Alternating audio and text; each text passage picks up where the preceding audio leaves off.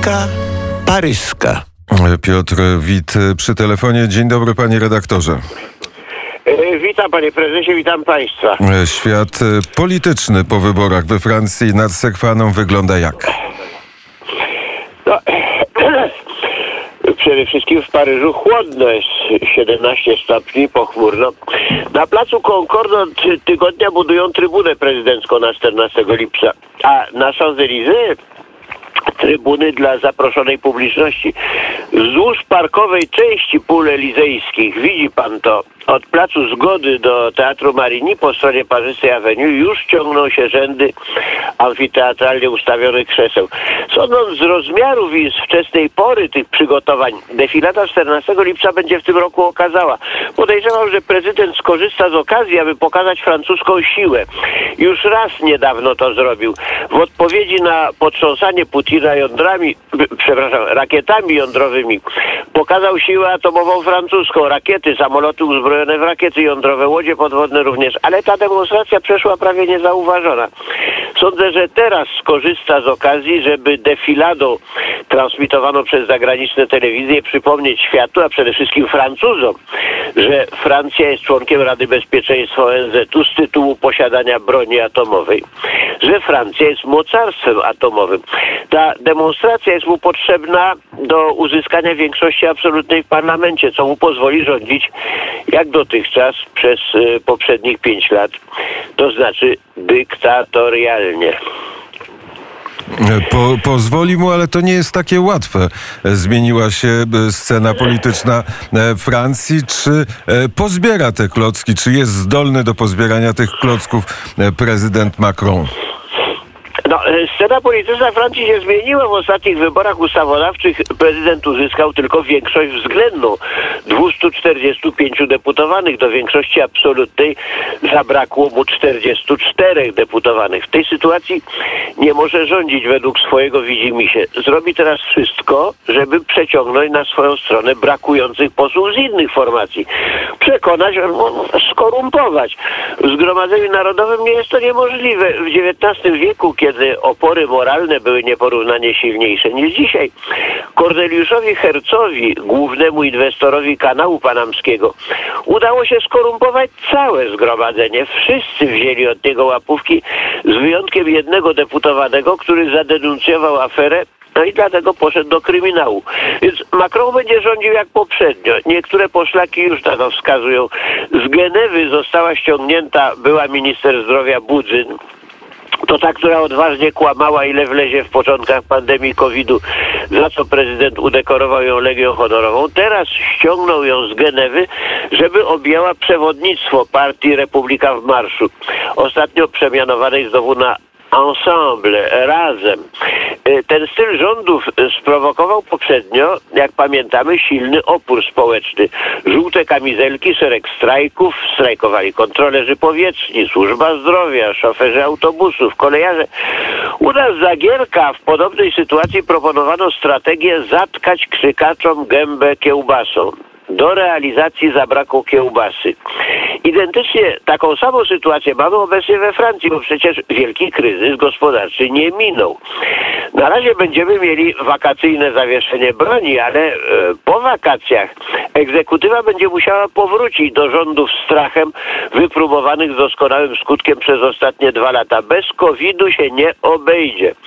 Pewne oznaki już na to wskazują. Wskrzeszono debatę nad paszportem sanitarnym, inaczej szczepionkowym. Nie czekając na Francję, Unia Europejska przedłużyła obowiązek paszportu sanitarnego przy podróżach międzynarodowych do marca roku 2023. We Francji osobistości bliskie partii prezydenckiej wystąpiły z propozycjami przywrócenia obowiązku paszportu na razie w komunikacji miejskiej i krajowej. Minister zdrowia obecna Burginiu zaleciła noszenie maski w komunikacji miejskiej.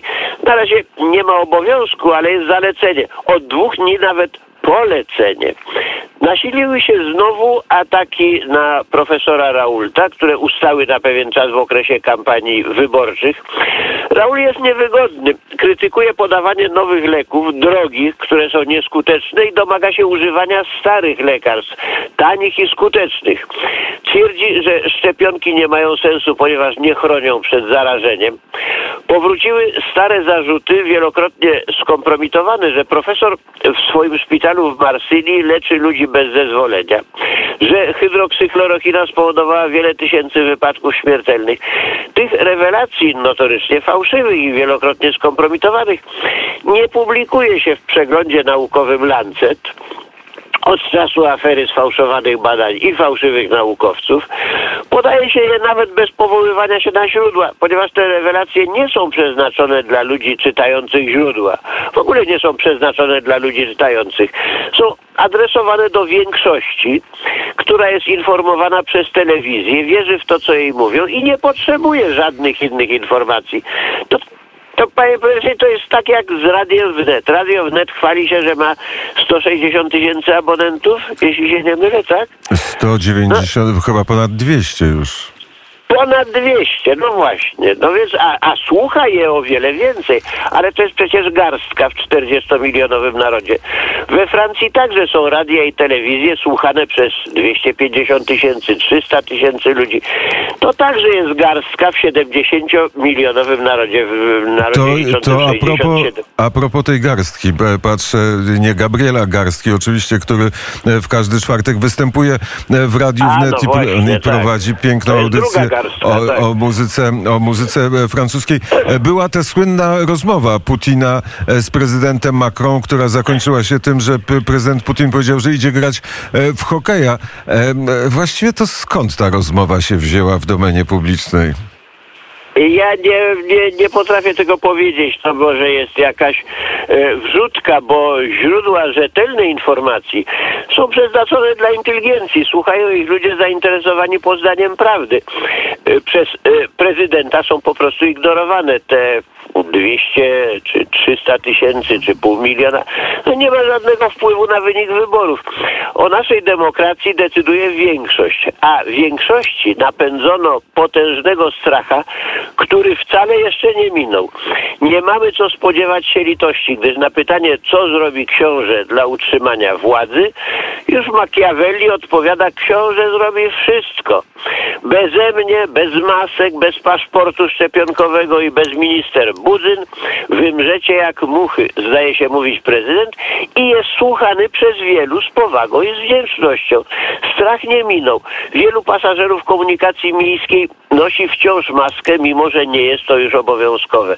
Na ulicy również. Dodatkowy objaw przerażenia, gdyby było potrzeba e, innego dowodu, to nadzwyczajny rozwój aptekarstwa. Nigdy aptekarzom nie powodziło się lepiej.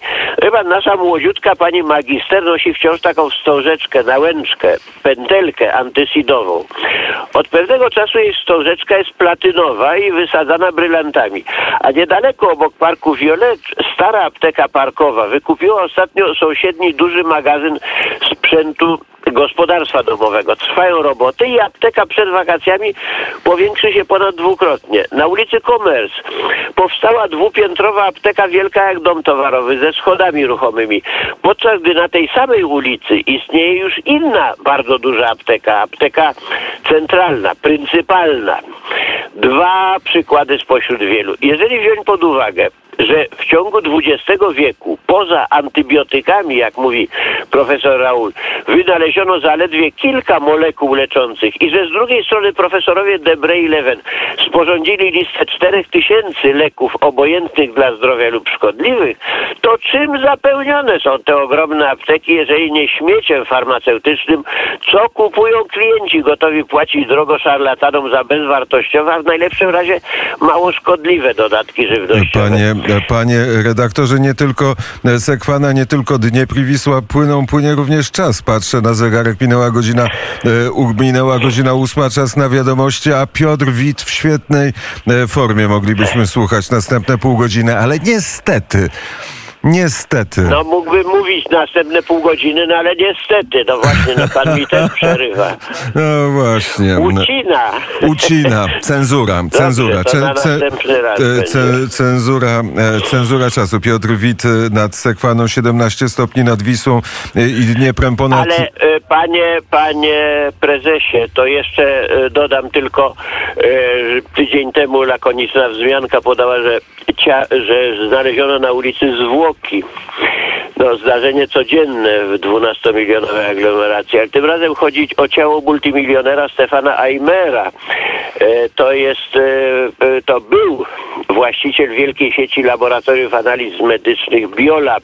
1500 laboratoriów we Francji, Belgii, Wielkiej Brytanii, Hiszpanii, Portugalii, Szwajcarii, Luksemburgu. No, według miesięcznika Challenge e, 167 fortuna Francji, 600 milionów euro, wiek 52 lata, wygląd 35, budowa atletyczna, zdrowie żelazne, wzrost jak naszego kolegi Konrada, więc między, między 1,90 m i 2 metry. I to właśnie on, doktor Stefan Eimer, zdezawuował 27 listopada 2020 roku nicość testów antygenicznych. Jego 1500 laboratoriów wykazało, że te testy są w 55 do 62% tak, e, fałszywe. No, no, to, e, to jest sprawa dynamiczna, na razie niewiele więcej wiadomo, więc e, do tego jeszcze będziemy mieli okazję na pewno powrócić. I powrócimy. Piotr Wit nad Sekwaną